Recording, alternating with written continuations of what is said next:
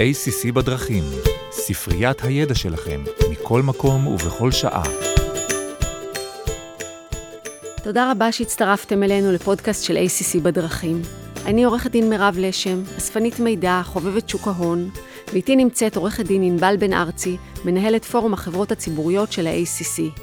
אנחנו נמצאים במיני סדרה עם עורך דין מיקי איילון, והיום אנחנו בפרק השני. אני מזכירה לכם שבפרק הקודם מיקי פירט את המבחנים החשובים שבית הדין משתמש בהם כדי לבחון אם מתקיימים יחסי עובד מעביד. בפרק הזה אנחנו נדבר על החשיפות והסיכונים של מעסיקים שמעגנים יחסים עם עובד בהסכם פרילנס, למרות קיומם של יחסי עובד מעביד בין הצדדים.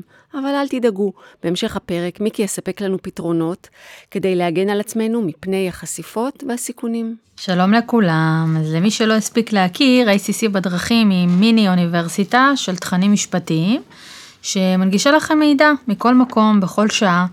אני חושבת אולי אתה יכול לתת לנו, בגלל שאנחנו בפודקאסט פרקטי, תן לנו כלי, אחרי שזה באמת בעיה מהותית, תן לנו כלי שיכול להגן על חברות שברצון חופשי, מכל מיני סיבות, הן והצד השני, ברצון חופשי רוצים לקבע מעמד של קבלן.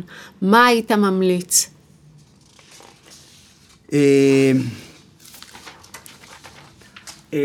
אני אגיד לכם, אם אני מבין את השאלה שלך נכון, אז את שואלת אותי, אם בכל זאת, אנחנו כבר הלכנו על זה, והחלטנו להתקשר בהסכם של קבלן. איך אנחנו בעצם מונעים טענה של עובד בעוד שנתיים שלוש, סליחה, של קבלן שאומר, אני עובד, אני לא קבלן. איך בעצם המעסיק יכול להגן על עצמו, בין אם זה עם תנאיית גדרון, ובין אם זה עם מסמכים כאלה ואחרים, בתוך ההסכם, אילו תנאים וסעיפים חשוב שהוא יציין, כדי להימנע מהטענה הזו. דקה דקה, לפני שמתחילים, ממשיכים, אה, מה שברור, דיסקליימר, זה פודקאסט שהוא העשרה, זה לא ייעוץ משפטי, וזה לא מחליף ייעוץ משפטי. אז יאללה, מיקי, מה הם הכלים? יש המון, אבל אם אנחנו צריכים להתחיל מבראשית, ואגב, זה לא תיאורטי, אני אומר לכם את זה, מה שנקרא boots on ground, מהשטח, מבתי הדין, איך אנחנו מתמודדים, ואנחנו במשרדנו, בשני עשורים האחרונים, מתמודדים עם ממוצע, משהו כמו בין עשר לעשרים תיקים כאלה, שמתעסקים בהכרה בדרך כלל של בכירים, שהתקשרו אה, בהסכם קבלן, ולאחר מכן באמצעות אה, המלצה של, או לחישה של עורכי דין, הולכים לבית הדין וטוענים שהם עובדים. אז הדבר הראשון זה, וזה נכון מאוד ליועצים המשפטיים, שהרבה פעמים אה, דווקא מגיעים אליי בדיעבד, ולאחר שכבר התיק מגיע לבית הדין. ולכן החוכמה היא במועד ההתקשרות. ואני אגיד לכם איפה זה קורה. יש לפעמים טלנטים שעושים לך רעיון הפוך. את, הם לא מתראיינים אצלך, את מראיינת אותם, והם בוחנים אותך. והם מעמידים לך תנאים כמעסיק. והם מעמידים תנאים שהם רוצים מענק חתימה, והם רוצים מצנח פרישה, והם רוצים אופציות, והם רוצים אה, אה, אה, פעם בשנה לשבת על ארסל בבורה בורה עם קוקטייל, אה, שזה יוכר להם, והם רוצים ורוצים, ואחד מהתנאים שהם אומרים גם תקשיבו, לי יש חברה נושאת הפסדים ריקה, ואני לא מוכן להתקשר ביחסי עובד מעביד. אני רוצה להתקשר איתכם כקבלן. הרבה פעמים, אגב, לא אגזים אם אומר, ברוב המקרים, זה יוזמה של העובד, לא של המעביד. כי המעביד, תחשבו לרגע, הוא אדיש. כי הוא מבחינתו אומר, אם אני משלם על הפוזיציה הזאת, נחזור לסמנכ"ל השיווק, או למעביד, אייץ' אר במקום עבודה, אני רוצה שזה יעלה לי קוסט, במונחי קוסט, שלושים אלף שקל. כן, זה לא משנה לו, האם הוא אכפת לו, הוא אדיש, הוא אדיש, ולכן שאני אומר לכם שהיוזמה היא דווקא מהעובד, היא הגיונית. למה שעובד ירצה להיות פרילנס? כל הזמן יש. אז אני אגיד לך, יש מיליון ואחת סיבות. הסיבות העיקריות, אם אני עושה סטטיסטיקה, ששאלתי אותם למה, הם קודם כל אומרים שיקולי מס. תחשבי שאת באותו תפקיד, ואת מקבלת חשבונית, בעוד שכעובדת את ההוצאות שלך, הוצאות לצורכי עבודה אפילו, שאת מגיעה במונית לעבודה למשל, שאת קונה לך מחשב לא מטעם העבודה, שאת צריכה אה, להוציא הוצאות בבית של חשמל. את כל זה את למעשה משלמת מהנטו שלך, ולכן הנטו שלך קטן.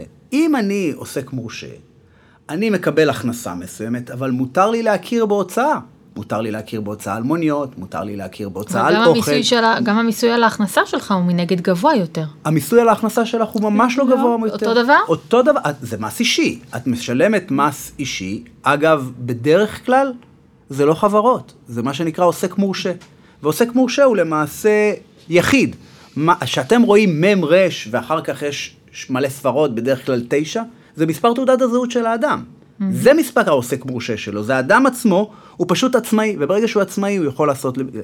יש דוגמאות נוספות למה המעדיף, העובד מעדיף חשבונית, הן הרבה יותר פשטניות, הן תזרימיות, שלך אומרים מה תרוויחי עשרת אלפים שקל, ועוד אלפיים שקל נפריש לך לפנסיה. את הפנסיה, את האלפיים שקל האלה, את רואה בגיל שישים ושבע. עובד אומר, מה אומר, מעניינתי מה יהיה בגיל שישים ושבע, אחרי, מעבר להרי החושך. אני רוצה להיפגש עם הכסף עכשיו. אני לא רוצה לחסוך אותו לפנסיה, אני רוצה אותו עכשיו. בעוד שהוא עובד, אין לו את האפשרות הזאת. הוא ייפגש איתו, כנ"ל פיצויים. מה, אני אחכה שיפטרו אותי, או שאני אתפטר כדי לקבל פיצויים? אני רוצה שהחשבונית תגלם כבר את העלות של הפיצויי פיטורים שלי, ואת הימי חופשה, ואת הימי הבראה, ואת הכל. אבל אני רוצה את זה עכשיו. ולכן עדיף לי להיות קבלן. לגבי החסרונות, העובד כמעט ואדיש לזה, כי היום, אנחנו נדבר על זה בהמשך, גם לצורך סיום ההתקשרות, שזה המקבילה של הפיטורים של קבלן, גם אז צריך לעשות סוג של שימוע. אז גם דרכי הפיטורים הם למעשה זהים. מתי זה רלוונטי? בוא, בוא נדע, ת... ת... אם כבר נגעת בזה, זאת נקודה שעולה הרבה בפורומים שלנו. בואו נדבר קצת על שימועים, ואחר כך תיתן לנו גם את הפתרון הזהב שלך, איך לחסוך בדיעבד את הסיכון הזה. רגע, אבל אני לא רוצה לפספס את זה, כי אתם שאלתם אותי בצדק איך אני מגן. אז אני אומר, הדבר הראשון... אז תזכור את השימוע. אני אזכור את השימוע, אני מבטיח. אבל איך אני מגן, אז, אז אני אומר, יש המון דרכים. הדבר הראשון שאני עושה, וזה דיברנו על היועץ המשפטי שצריך ללוות את התהליך בתחילת הדרך, במועד ההתקשרות, אני משחק משחק הפוך עם העובד. אני אומר לו, תשמע, אני מכין לו מכתב, סודר, ואומר לו, ברוכים הבאים למקום עבודתנו. אנחנו אה, בעולם שבו כמעט הכל אפשרי. אנחנו מציעים לך להתקשר איתנו. אנחנו רוצים שאתה תבחר את סוג ההתקשרות. אנחנו רוצים להציע לך. אופציה אחת, שתתקשר איתנו במסגרת יחסי עבודה. אנחנו גם משווקים לו את היחסי עבודה. אנחנו אומרים לו, ברגע שתתקשר איתנו במסגרת יחסי עבודה, אתה תהיה מוגן, נעטוף אותך. אתה תקבל פנסיה, ואתה תקבל פיצויים. זה כמו אופטין בפרייבסי, הוא כאילו בוחר ומודע. אני אבל משווק לו, כי אני רוצה שבית הדין מתישהו, מתישהו יבחן אותי, יגיד לי, לא יגיד לי, מה זה המבחן המלאכותי הזאת? מה נתת לו? שני אלטרנטיביות, אחת מעולה, אחת גרועה, ואתה אומר שנתת לו בחירה? לא, הפוך אני עושה. הצעתי לו, המלצתי לו, גם הסברתי לו מה היתרונות בלהיות עובד. אמרתי לו, תשמע, יש פה גם הסכם קיבוצי במקום העבודה. אם אתה עובד, אתה חלק מההסכם הקיבוצי. הוועד יגן עליך. אתה תקבל מתנות לחג, אתה תצא לנופשים. אתה תהיה, דל, הדלתות בתי הדין יהיו פתוחים לך. אבל אתה תרוויח עשרים אלף שקל ועוד שבעת אלפים שקל זכויות סוציאליות שיהיו ככה וככה. זו אופציה אחת. אופציה שנייה, אין לך שום הגנה. נספח ב'. אתה נספח ב'. הוא פרילנסר. אתה תקבל עשרים ושבע כל חודש לבנק, אין לך שום זכויות סוציאליות, אתה לא חבר ב- בארגון עובדים, אף אחד לא חייב לך שימוע, תבחר מה שאתה רוצה. תסמן בווי מהי הבחירה שלך, אבל תדע לך, לפני שאתה בוחר, אנחנו לא רק שהוגנים איתך, אנחנו מלאכים איתך. אנחנו מצרפים כנספח א' את טיוטת ההסכם שלך כקבלן שירותי, ובנספח ב' את טיוטת ההסכם שלך כעובד. תקרא. תעבור על כל התנאים. לאחר מכן, תבחר. ואז, יהיה לו נורא קשה בבית הדין לבוא ולפתוח בטענה שכולם פותחים. אני אומר לכם, אני עשרים שנה במקצוע, כולם בתביעות להכרה ביחסי עובד מעביד, מתחילים עם הפתיח, החתימו אותי. לא הבנתי על מה, לא הייתה שום אלטרנטיבה, אמרו לי תחתום פה, לא הבנתי מה זה קבלן בכלל, לא הבנתי איך פותחים עוסק מורשה, אף אחד לא הסביר לי מה זה, אני לא ידעתי בכלל שיש אפשרות להיות עובד. כולם פותחים באותו פתיח. תחשבו שאתם עושים את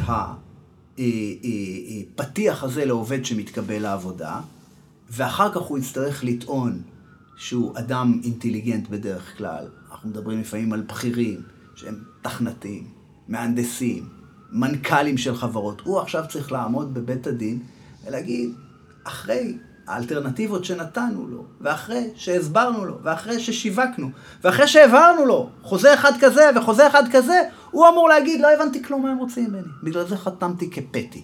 ולכן זה מקשה מאוד על הטענה הזאת, וזה הדבר הראשון שהייתי עושה. אנחנו קוראים לזה על כל העסקת פרילנס או רק על בכירים? על כל העסקת פרילנס. ההפך, ככל ש... ש... שמדובר בעובד שהוא יותר זוטר, החשיבות היא גבוהה יותר. יותר. כי, כי ההגנה העודפת ניתנת בדרך כלל לעובדים מלוחשים, לא לעובדים החזקים. עליהם רוצה להגן בית הדין. היחסי כוחות. אז זאת הדרך הראשונה להגן על המעסיק. הדרך השנייה היא באמצעות ההסכם. ובהסכם יש המון אה, אה, אה, סעיפים שמצמצמים את החשיפה עד למינימום האפשרי, וזה למעשה החלק הכי חשוב לדעתי בדיון הזה. וזה למעשה, הייתי מחלק את זה לכמה חלקים מבחינת סדר החשיבות. אני אגיד לכם, סדר החשיבות מבחינתי הגבוה ביותר, הוא לא הכסף של הזכויות הסוציאליות שהעובד יתבע לאחר שהוא יוכר כעובד מעביד. כי יש לזה פתרון, תכף נדבר עליו.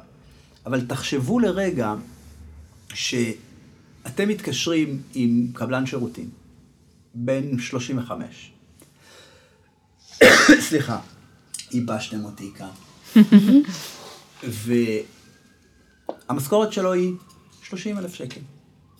והחתמתם אותו על הסכם קבלן.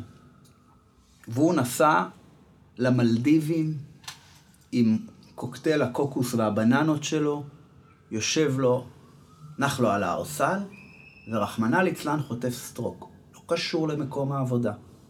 לא קשור אליכם. לא קשור לכלום. חטף סטרוק. ההבחנה הרפואית כתוצאה מהאירוע המוחי הזה, אובדן כושר עבודה מלא, מכאן עד סוף חייו, צמיתות. עכשיו יש לנו עובד בן שלושים וחמש. חוזר ארצה.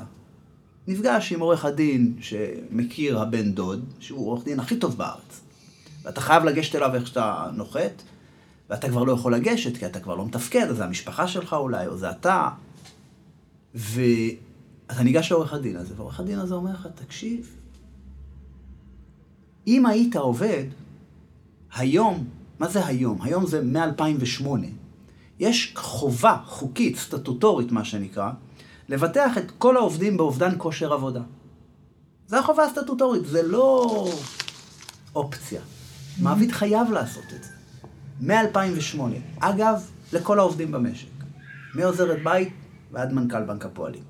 כולם חויבים בביטוח פנסיוני, שכולל בתוכו גם אובדן כושר עבודה. מגיע לבית הדין אותו בן דוד עורך דין, ואומר, חבר'ה, בוא נשאל את עשרת המבחנים שמיקי סיפר לנו עליהם בתחילת ההרצאה. בוא נשאל. נשאל האם היה לו כרטיס ביקור של החברה, האם היה לו מייל של החברה, האם היה לו שולחן של החברה, האם היה לו כיסא של החברה, האם חלה עליו המרות של המעסיק שלו, האם הוא נתן את כל השירותים רק למעסיק אחד, האם מתקיים המבחן השלילי, הוא מנהל עסק. כל השאלות האלה, אגב, אני אומר לכם, לא על דרך ההגזמה, ב-תשעים אחוז מהמקרים, בית הדין מגיע לתוצאה אחת, יחידה, הגיונית ומתבקשת, לפי המדובר בעובד. וגם במקרה הזה, הוא יגיע. מה המשמעות של זה? תשאלו אותי עכשיו. תשאלו אותי מה המשמעות. אז הכירו ביחסי עבודה. עכשיו תשאלו אותי מה זה אומר. לא, הסברת לנו, אחד אין לו ביטוח. מה זה אומר אבל? אין לו ביטוח. מה זה אומר מבחינת המעסיק? במקרה הנקודתי, אל תיקחו אותי לדוגמאות אחרות. הולכים לכיסא עמוק. לכו רק לדוגמה, ומה מבקשים? את כל חלף. מבקשים ממנו למעשה, את מה שהוא היה אמור לקבל, אילו היה עובד. מה הוא היה אמור לקבל אילו היה עובד? תשימו לב ותקשיבו טוב לתוצאה. שבעים וחמישה אחוז מסחרו לאורך כל ימי חייו. עכשיו תחשבו שזה מעסיק. הוא חברת הייטק בתחילת דרכה שהאקזיט הנחשף לא הגיע והמשקיע האמריקאי שכח ודילג מעליהם. ואין להם את כל היכולות בעולם. סך הכל חבר'ה צעירים מעסיקים. עכשיו הם מתמודדים עם תביעה של שבעים וחמישה אחוז מ-שלושים אלף אמרנו, שזה עשרים ומשהו אלף, לכל החיים, ואין להם הגנה, כי הבחינה היא בינארית, היא לא פרשנות משפטית מדופלמת.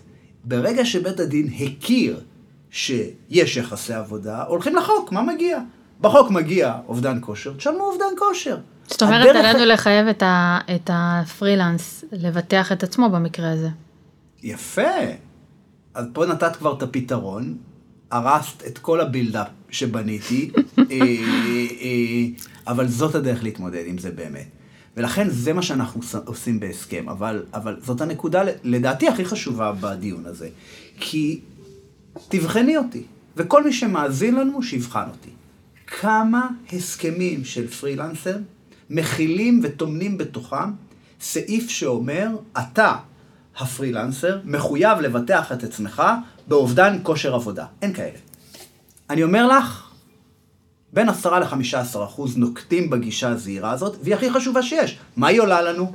שלוש דקות של הכנסת סעיף. אין בעולם פרילנסר שיגיד, לא, אני לא מסכים לזה. אגב, אם הפרילנסר לא מסכים לזה, אני כמעסיק מוכן לממן את זה. אתם יודעים כמה עולה אובדן כושר עבודה היום? שקל שמונים. כן. זה אחוז ומשהו. ולכן זו דרך נוספת אה, ומאוד נבונה להגן על המעסיק מפני סיטואציה כזאת, שזה מתווסף לעוד שני תנאים נוספים סופר חשובים. זה העניין של מה שנקרא סעיף גדרון.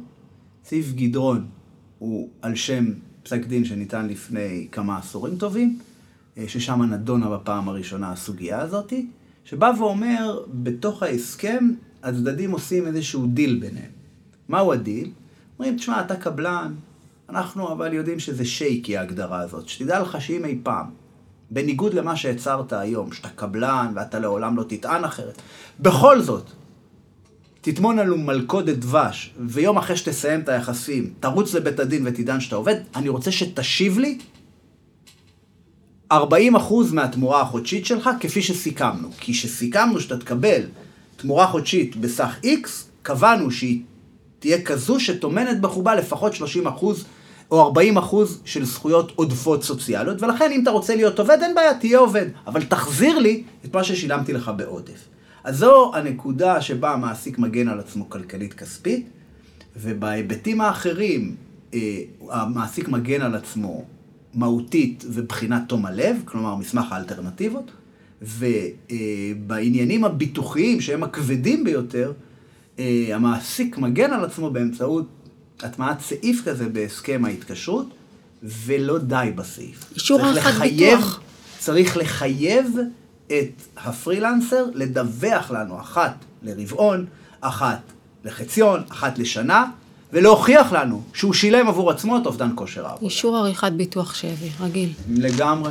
אני, אני מסכמת, כדי שנראה שיהיה לנו את הכלים צדה לדרך, אתה אומר, קודם כל, יש לכם את כל המבחנים, ואם זה מגעגע וצחקתם מול המראה, אין בעיה, אנחנו מציבים הסכם עם שתי בחירות, העובד יבחר באיזה בחירה הוא בוחר, לדאוג יפה מאוד לביטוח, ואפרופו גדרון שהזכרת, אם בכל זאת פתאום תחזיר לנו את ה-ארבעים אחוז. וגם נראה לי תמיד לחשוב בעיניו של בית המשפט, איך מנקודת מבט חיצונית היחסים האלו נראים. לא מה שרצינו ולא מה שקבענו ולא מה שהגענו, איך בית המשפט או כל גורם חיצוני היה רואה את היחסים. זה מה שנקרא מבחן הסטטוס ולא ההגדרות. זאת אומרת, פשטני, אם לא נתחכם, בית הדין אומר, צחקו איתי משחקים. בואו, אני רוצה לשאול לכם את השאלות הפשוטות. את עכשיו תכניסו אותי למשפטנות ופרשנות וארון ברק. זה קצת ההפך מדיני חוזים, במקום להכיר בעומד דעתם של הצדדים, לא מתייחסים למה רצית לסכם, אלא בדיוק ההפך. תראו, אבל למען ההגינות, יש בזה גם איזשהו היבט אחר, שגם אותו צריך לראות. יש הבדל בין מנכ"ל קור שחותם על הסכם מנכ"ל באמצעות חברה של עצמי בעם כקבלן, שעושה את זה מטעמי מס, לבין המעשה העולה החדשה מברית המועצות, שהתקשרה במלון בים המלח, ונתנו לה את חוזה ההתקשרות כאופציה יחידה ובלעדית. כן, זה הכל תלוי נסיבות. זאת אומרת, שם זה באמת ההתערבות של בית הדין, כי אומרת, זה צדדים מוחלשים, ואין אה, אה, שוויון בכוחות בין הצדדים. ולכן פה אנחנו נתערב, כי זה לא הסכם בין שני צדדים שווים. אה, מאזן הכוחות כאן הוא שונה לחלוטין, ובדרך כלל, אה, דוגמה לעניין של המעשה מים המלח, שם תוכלו לראות שהיא לא באמת ידעה מה זה עוסק מורשה, הם פתחו לה את עוסק המורשה.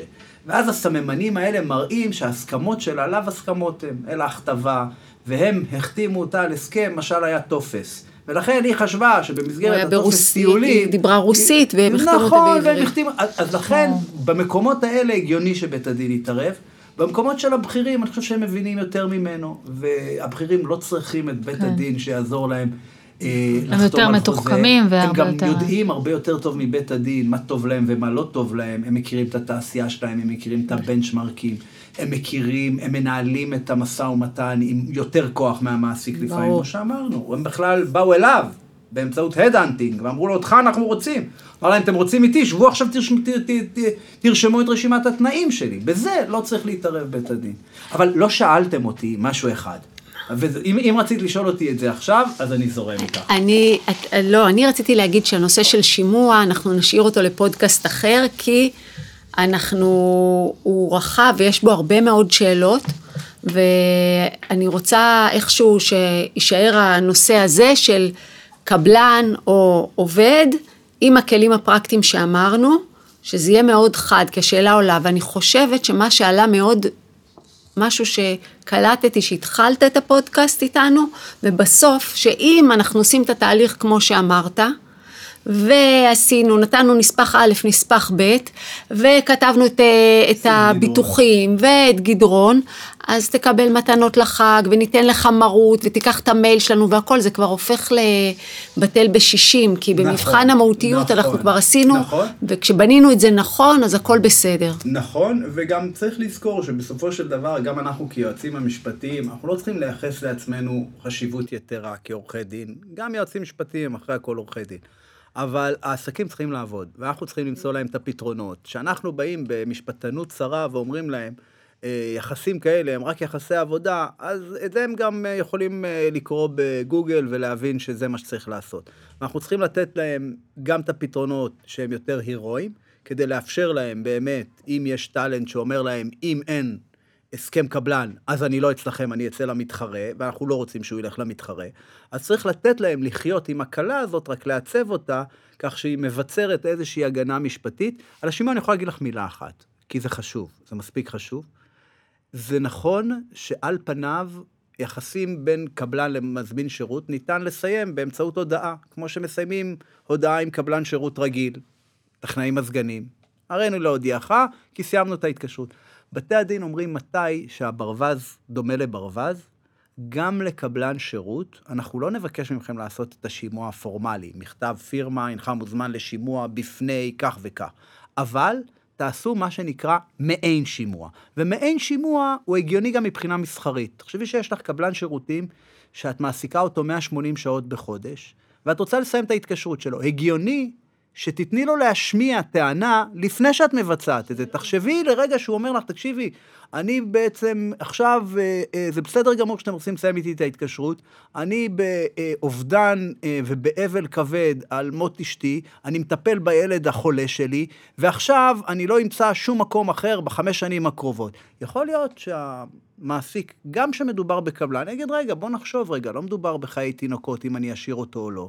אני רואה את המצוקה האישית, אני יכול להשאיר אותו, ולכן כותבים לו, אנחנו מסיימים את ההתקשרות שלך, ככל שיש לך טענות כלשהן, או תרצה להשמיע טענות כנגד הכוונה שלנו לסיים את ההתקשרות, אתה מוזמן לקיים איתנו שיחה בעוד יומיים, ולאחריה נקבל החלטה סופית. מה זה עלה לנו? כלום.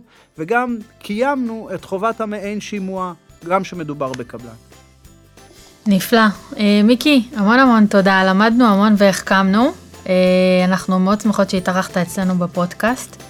ותודה רבה, ושיהיה לכם המשך פקקים נעימים בדרכים.